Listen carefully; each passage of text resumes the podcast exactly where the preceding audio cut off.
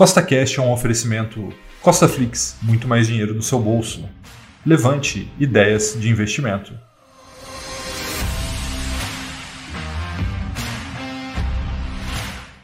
No podcast de hoje eu vou te explicar tudo o que você precisa saber sobre os dois novos ETFs de criptomoedas que estão chegando no mercado, que é o Hash11 e o QBTC11, que tem diferenças importantes entre eles e que, lembrando, são os primeiros ETFs de criptomoeda da América Latina.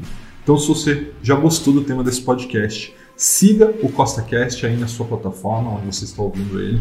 E não se esqueça, temos 3 podcasts por semana, sempre trazendo para você várias novidades com o intuito de colocar mais dinheiro no seu bolso. Então, vamos lá!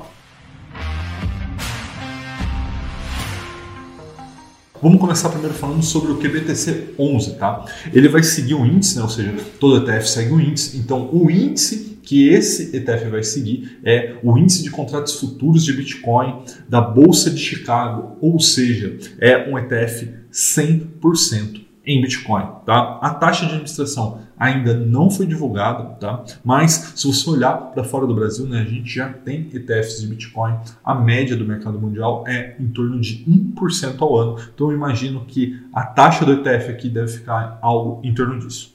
E o preço de negociação desse ETF também ainda não foi divulgado, tá? Mas eu espero que eles tenham a mesma decisão, né? Eles tomem a mesma decisão que a XP tomou quando lançou o Gold 11, o China 11, né? Que são dois outros ETFs muito interessantes, né? E quando a XP lançou, ele lançou a R$10. Então eu espero que o QBTC e também o Hash11 lancem nessa faixa de valor, porque isso torna muito acessível para o investidor, né? Você ter aí um ticket mais baixo, tá? Então, esse é o QBTC, 100% Bitcoin.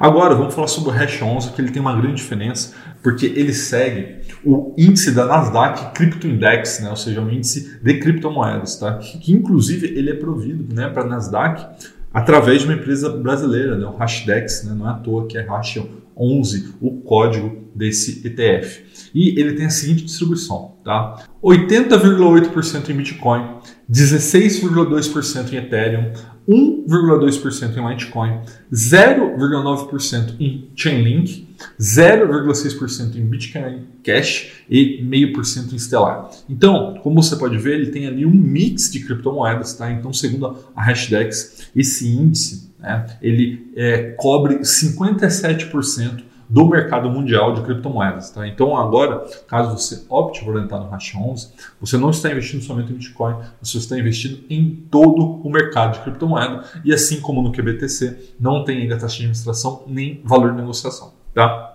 E aí a gente chega na seguinte pergunta: Rafael, vale ou não vale a pena investir nesses ETFs, né? Seja no QBTC ou no Hash11? E na minha visão a resposta é não, tá? Não vale a pena. Eu vou te explicar o porquê, tá? E esse gráfico foi retirado do livro Ações para o Longo Prazo.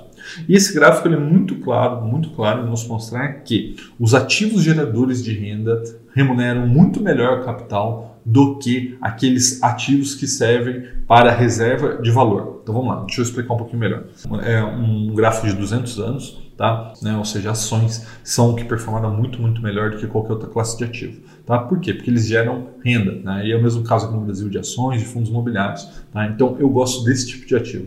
Já um ativo que é conhecido como reserva de valor, que no caso é o ouro, né, você vê que ele performou muito pior, ou seja, ele remunerou muito pior o capital do investidor ao longo, né, do longo prazo, a gente está falando de uma janela de tempo de 200 anos, do que as ações. Tá? Então, por conta disso, eu prefiro, né, investir em ativos geradores de renda, ações e fundos imobiliários, do que ativos que são reserva de valor, no caso ouro e, para alguns, né, o Bitcoin é conhecido como ouro digital, enfim, tem toda essa questão, tá? Então, eu não vou investir, mas caso você opte em investir, eu queria te dar só um recado, né, para você controlar o seu risco, não expor mais do que 5% do seu patrimônio em criptomoedas, porque é um ativo bem volátil, é um ativo bem especulativo e isso pode trazer problemas para você ao seu patrimônio caso você se exponha demais, tá bom? Um forte abraço e até a próxima!